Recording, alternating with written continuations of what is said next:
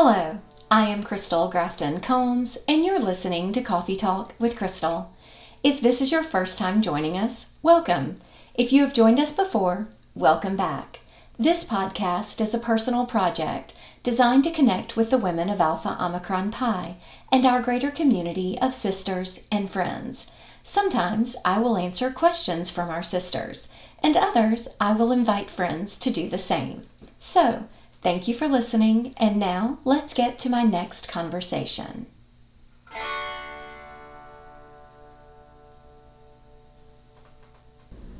Good morning, Marcela. Hi, how are you? I am, you know, I just had a conversation with someone and I said it's okay not to say that you're fine, but today I am fine. I hit a little bit of a brick wall a few days ago and I was definitively not fine. but today I can honestly say that we are holding our own in our world and our in our world we have just been extended um, in business by another few weeks so that creates a little bit of chaos in scheduling and rescheduling appointments but we firmly believe it was the right decision to continue to make an effort to flatten the curve um, so so we're good because we are otherwise focused um, how are you You know, I can agree with a lot of what you're saying. There are some days where I feel hopeful and at peace and just kind of trying to manage my new routine. And other days I feel really sad and, you know, confused. Um, but, you, you know, today is a good day. I'm grateful to wake up every morning. So, you know, that I just try and look at the, the, the small things that bring me joy. That's all yeah. you can do, you know? It is true.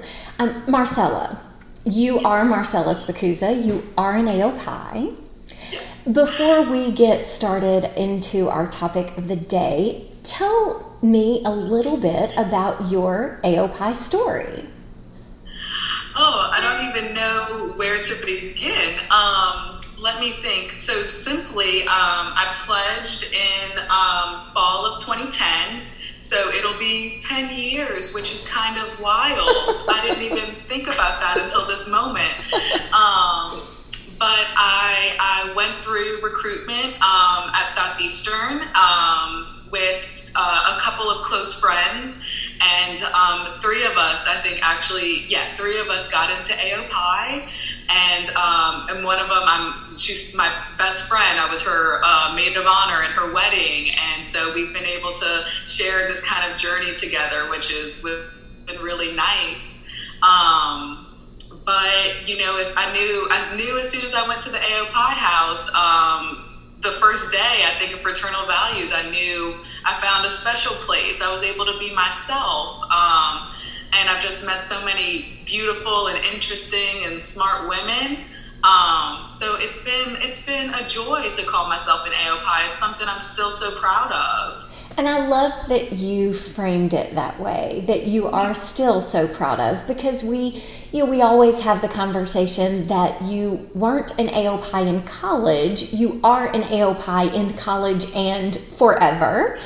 And I love that this is true. Now, may I ask, who is this friend of yours? Let's give her a shout out on the yeah, podcast. Teresa Kahui Ozan. Um, yeah, she's great. We we actually still live like three minutes away from each other. We watch The Bachelor every Monday. Um, she has a beautiful baby girl now that I love. Oh. So it's it's great to have um, long lasting friendships through that. And I've developed so many. I mean, probably a majority of my really close girlfriends um, are people I've met through AOPI. Yeah. I love this. The same is true for me. yeah. Yeah. Now, Marcela, in the world outside of AOPI, talk a little bit about what you do because I think it is tremendously important in this particular time for all of us.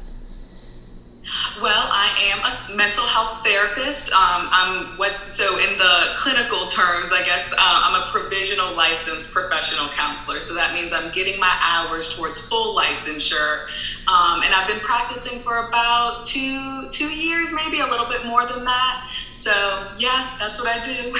and so in the real world, because that sounds like a lot of stuff, you will have to forgive me. I'm an accountant. what you do is not what I do.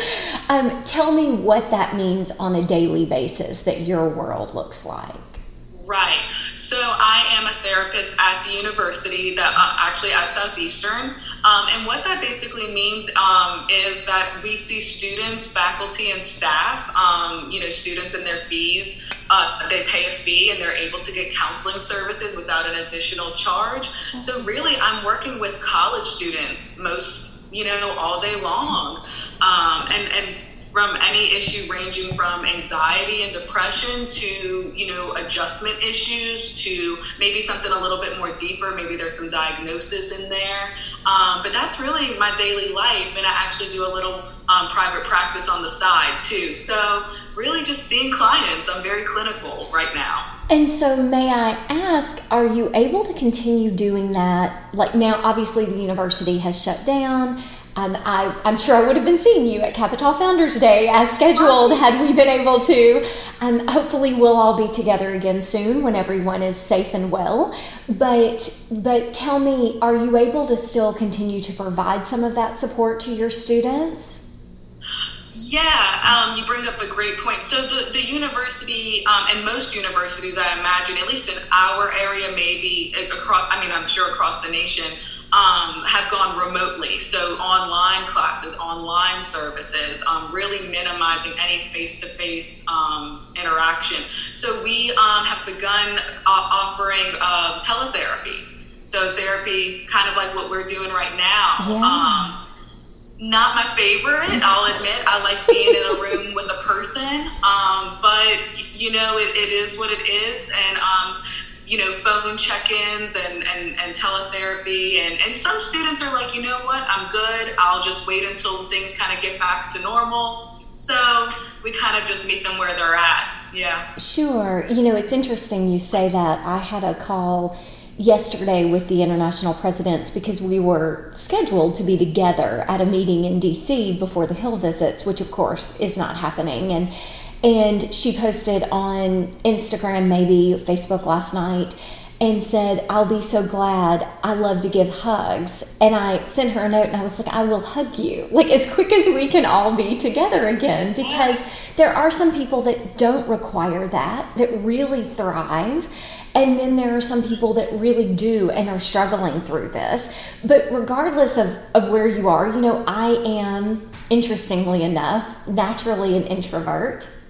I uh-huh. I love socializing. I love the social aspect of things. Um, if anyone knows me well, they know I plan for convention two years in advance. Like on the on the plane home, I'm wondering what I can do for next time around. And yet, at the end of the days, I, I do several things that sort of help me recharge and replenish or refill that glass, whatever whatever you call that. And and yet even I find that some days, like we were talking about earlier, you just you hit a brick wall or you just need a little something. And and where we are now, we are recording this on the last day of March, which yes. feels like forever. Oh my gosh, oh. March, what did you do to us? Someone posted a meme last night and it said, Oh, what is today? It's March 97th. Yes, yes That's accurate. And, and so this this episode of the podcast will air in about a week, which means we will have been experiencing several weeks of this. And I find that even now, and, and, as much as I hesitate to use the word novel, the novelty of this situation is starting to wear off. You know, it's it's kind of fun the first week, and everyone's like, "Oh, extended spring break," and then the reality of it sets in, and everybody's kind of geared up and excited and and ready to tackle what's ahead. And then you get into the real work of what that looks like. Not that we haven't all been doing real work, but but then the days sort of much to our, our just you know the, the conversation we just had that that march seemed so long and, and yet we now know we are looking at several weeks to go of this um, you shared some information with our Capitol sisters that came across one of my social media platforms and i very much wanted to invite you to this conversation to share what you think will help us get through when it's not fun anymore, or when we have friends that are being impacted by this, or know people. Um, I, I worry, you know, twofold. First, what does it look like to be able to manage life as we know it? But then also, what does it look like to do that while you also cannot provide support of a traditional kind to people you know that may be impacted by it. So, anything that you have to offer for our sisters as we begin to really get into the depths of this, I would love for you to share. Yeah, no, I mean, you pose some really good questions because um, you're right. You know, um, it, it, can be. It, it, was shocking, I think, at first for a lot of people, just this adjustment, but really there was no time to you kind of just had to act. It was almost like crisis mode. We just had to adjust and do it quickly. Um, and, and you're right, now that we have this extension, um, you know, nationally until I believe the end of April, I, I think is what it is. Yes. Um, who knows? It changes every day. Right. But, um, but now it allows us some time to kind of let that sink in. And, you know, I think it looks different for everybody. Um, but you know, I, what I've really been encouraging is really just trying to stay present and not going too far in the future. Um, I, I, you know, I think if we go too far into the future, it can bring us to a place of really anxiety and panic and fear. And we're already going through that. I think that's normal. We're going to have bursts of that probably throughout the day, you know, or every sure. few days. I know it's happening for me. Um, and so I think being present, being in the moment, um, finding safety, whatever that looks like for somebody. Sometimes that's just the basic needs. I have a home, I have food, I have you know shelter and um, relationships, those kinds of things. And um, you know, if we have those, usually we can we can kind of look at other things. Okay, am I able to call a friend? Am I able to just complete my task list for that day? And if I don't get it done, well, it's okay. I have my list, and I'll just refer to it tomorrow and complete what I didn't complete. Because um, we do have time like now. That. I know that isn't particularly. Uh, it's not all this this clinical fancy stuff, but but I think keeping it simple can really be helpful. Well, and it's interesting that you say that. The last experience, I will say, of, of any type related to this, and it was not a pandemic, was following Hurricane Katrina. And right. we had, we did not evacuate because we are in South Mississippi and the orders did not come out to do so in time. And so, literally, we would have been stuck on an interstate as she made landfall. And in the aftermath that followed the hurricane, there was no power. Many people did not have water. We were, uh, grocery stores were literally empty. There was not access to the basic necessities. When you talk about food, water, shelter, some people had none of the above. And right. there was, we were absolutely cut off from from society because there, even the cell phones weren't the same as they are now, and there were certainly not social media platforms and and when when my husband and I were talking the other day, we also had an 18 month old and an 18 month old business. And it was just, I mean, I remember feeling like the four walls that we had that were still standing were crashing down around us. And when we were talking in comparison, and we had it better than most people then. And and we we when you look at and compare it to today, yes is it a lot? Yes. We we're a small business family. It's it's a lot to absorb to your point. It's hard not to think into the future but we're trying to take it one day at a time and make sure uh, we call them our girls because we have a, a staff of, of a few and and we want to make sure they have all of their things as well and to make sure our girls are taken care of and our kids are taken care of and and you can get so wrapped up in it. And literally last night trey looked at me and he said but look at what what it could have been and and how many resources we have. And it's a different kind of fear but it's also mm-hmm. a different world with different resources. And and we had to take a step back and be grateful that we have so many things. And and we even have more now i think because we are so fortunate to have a place where we can walk the neighborhoods and we have a very small pool in our backyard so if the boys get a little ah they can jump in the water and burn off some steam right? And And I think knowing that and being grateful for that sometimes escapes us because they're just you know the basic necessities are just always kind of there for so many of us in the world. And and then for those who it's not i've seen wonderful stories of people reaching out to try to help care for these in our community that cannot and have not but but i do think there is an element of appreciation that if we take a moment can help fill that cup that that maybe otherwise would become very overwhelming. Yes, I'm.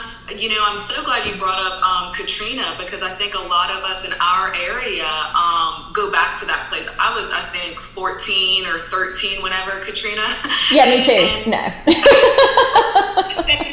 And then it makes me think of the August floods in Louisiana, uh, the yes. 2016 floods. Absolutely. And, you know, I don't know if that puts us in a different mindset than other parts of the nation and the world. Um, because we've been through so much and it's literally been situations where we did like you said did not have like electricity. Uh, you had to escape physical danger. And this is physical danger but it's very different because there is we're able to stay at home. And if you have a home that's really great. You know i recognize there's people in, in our you know in our area that don't have that which breaks my heart. Um, but but yeah the fact that i'm able to have electricity and communication and yes. um, toilet paper. Right? Okay and so that's the other thing that has and, and you know there's so many memes out there but it has cracked me up because i think of all the things, you know, we were we were literally worried about getting water, and unfortunately, our, we're on a city water supply that did not lose all of the ability to do that after Hurricane Katrina. But there, I mean, literally, and Trey and I laughed about it this morning. I said no one would believe that we were, but to conserve that water, we were washing clothes in a bathtub. And I said no one would ever believe that I washed your clothes in a bathtub. And he goes, sister, you not only washed my clothes, but every one of my friends that lined up and joined it. You know, it, it was such a different time, and and I do think that, you know, we equate it to the floods and the hurricanes. You're absolutely right. right. But I think, you know, certainly our sisters on the East Coast have had their share of storms and hurricanes, and our sisters on the West Coast have endured the fires of the last year. You know, whatever that looks like for you. And and yet here we are and and it is very it creates fear and and it's hard to explain because so many of us do have the basic necessities and yet i think because there is there is no control over it and there's not a defined path. You know in the wake of a hurricane you you immediately fill the needs. Fema comes in the state emergency management agencies come in specialists in infrastructure come in and, and, and i'm sure the same happens with fires and, and other natural disasters. And, and yet, in this case, there just seems to be so many challenges on so many fronts, and it's something we can't see. And I think that's the other thing that, that is unsettling about it is that you can't see it and feel it and touch it. And, and if you do, then you have it, and that's terrible. I mean, I've, I've listened to these podcasts that I shouldn't be listening to that are talking about how, how scary this virus is and and that also is not helpful. But but in addition to being appreciative of where we are and as we you know there are only so many closets to clean right? Like my house is and, and I, I spring clean naturally every year and and twice a year i switch out. I have two closets. One is for fall and one is for spring. What little we have of the change of the seasons. And and yet like there's only so much i can do until there's nothing left on the list. And then at that point, how would you recommend or what would you do to help create calm in our sisters? Right. I think um, you brought up some great points with in terms of um, the in in other um, tragedies or um, stressful things that have happened in our lives, we're able to take action. Um, and with this, it's very hard to take action if you're not, um, I don't know, I guess if you're not in the medical field or something like that, which that is, oh my gosh, a whole, not, I'm sure we have so many sisters who are on the front lines of this thing. And shout out to however, them. You're right. I think it, when we have this anxiety, action is best. Action is best. And, um, And so, you know, that could be cleaning, that could be donating, that could be maybe in this case staying at home. You know, as weird as that sound, that can be an action that you take and decide to stay you know i'm gonna i'm gonna be one less person who's being exposed to this or who maybe is a carrier symptoms and and um, and not gonna bring it to someone else who's vulnerable um, you know I, I think whenever we feel out of control finding small ways to be in control is super important. Um, and and that looks differently for everyone. It could be going for a walk. It could be exercising at home. Getting in your body i think is super important in those ways and releasing that energy. Um, a few other things might be um, you know, making time to check on your friends that feels you know nice for us um, to, to take that action and, and, be the one to reach out instead of waiting for someone to reach out to you um, you know, it could be making sure you're eating breakfast at a routine time and dinner at a routine time. Um, so finding those small things that you have control over, um, because when, with anxiety, that's what we want. We want control. You know, we and, and action helps that. Yes. Well, and I love that that you have framed, and I haven't seen it or heard it put that way before. That that staying at home is an action, and it is something that we can control. And you know, it, it is interesting to me because I have seen so many like when I when I take my walks in the morning or my runs, depending on how much control I need to have in that moment, um, you know, you see families out and about, and they are social distancing. If they don't live in the same house, they are staying with themselves, but on the opposite sides of the streets, and or bicycle riding. I've seen more children pass by the house on their bicycles, and and yet not congregating with other children that aren't in their same household and and I find that I've never thought of it that staying home is an action because it seems inaction, and yet it is. And it, it may very well be what saves maybe not your life because maybe you're someone who is a carrier or who doesn't get very sick by it, but maybe someone else that you would come across. And I think that's, too, a very important point that you make is that we are now seeing that people who are young and otherwise healthy are struggling with this. But then for those that, that will come out the other side of it, well, again, there are so many who will not. And so to take that action to protect them as well, it's not necessarily where we are in it, but where where we can be to help protect all of the others. And right. and I think that's an important action to be aware that staying at home is an action. And I don't know that I, I think people feel very um, inactive and, and very, you know, because when we're at home, that's, that's for many of us a place of rest. And yet, in this case, it's very intentional that you make that choice in the best interest of the general population.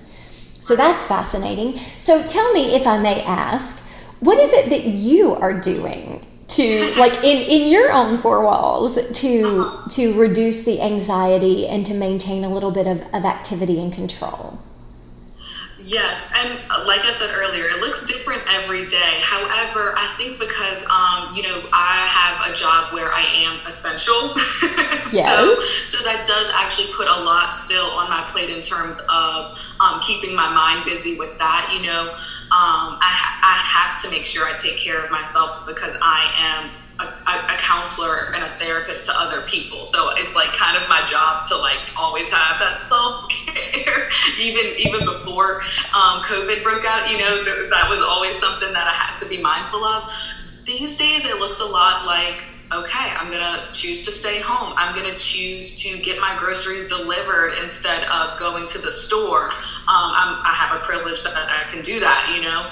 Um, it also is um, I've been tuning into guided meditations. That's an hour or 20 minutes or an hour of um, listening to someone, you know, me focusing on my breathing and being present in my body. Um, that's been really helpful. It's been going for walks every day. Every day, I have to do that.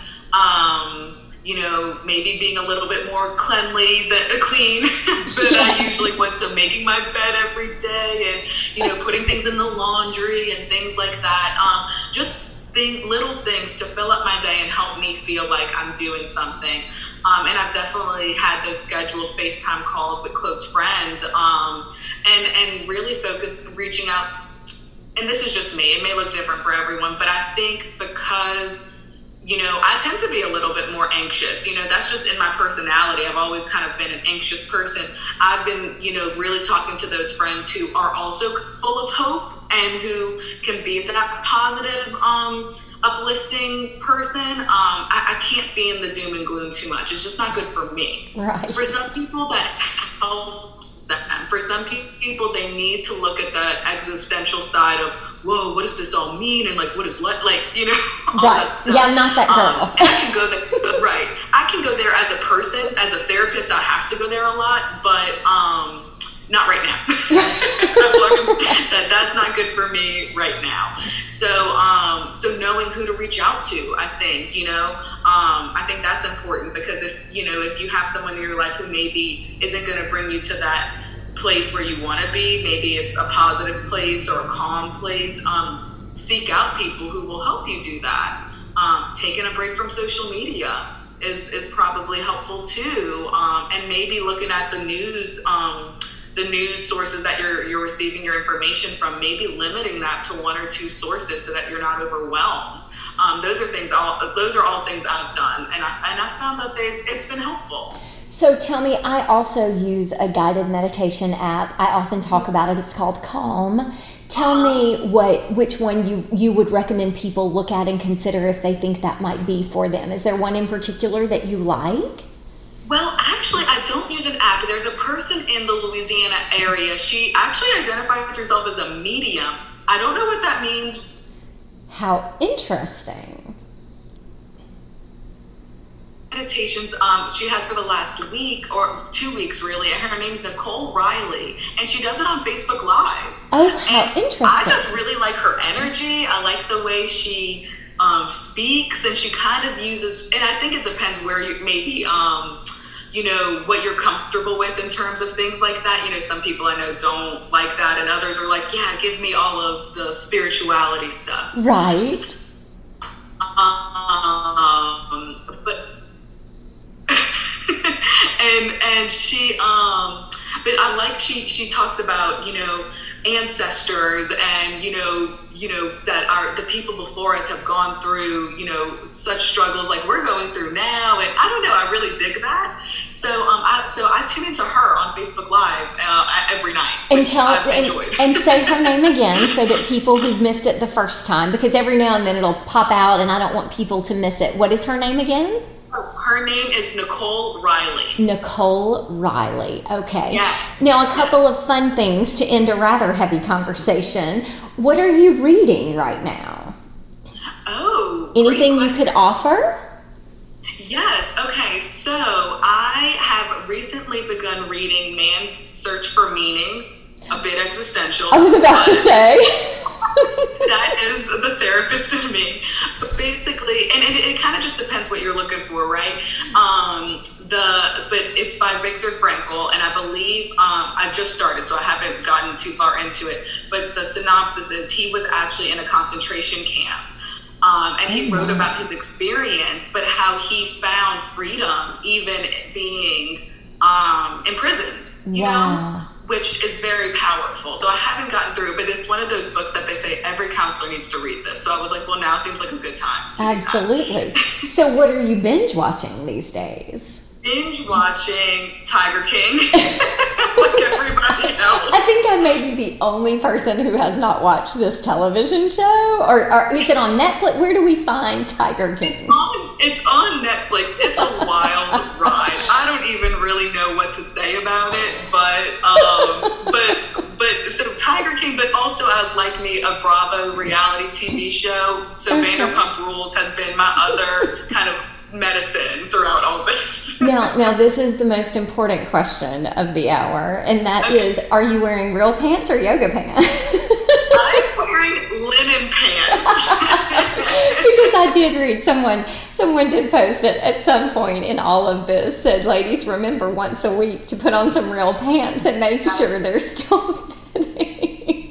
That's real. I have to get dressed. I have to get dressed to feel. I mean, it's in comfy clothes, but I have sure. to do that to feel like myself. yes, I agree. I, I, am also still dressing every day, except that I will say that that on this weekend I tended to be more casual than otherwise maybe I would have been. But I do like the idea of, of getting up and getting dressed every day. I may not have anywhere to be or go, but it does make me feel as if I I am creating a little bit of normalcy. Maybe that's how I control a little bit. I've also learned which makeup products I love and don't because I've had the chance to play with them and I'm like, oh, no, you're out, you know.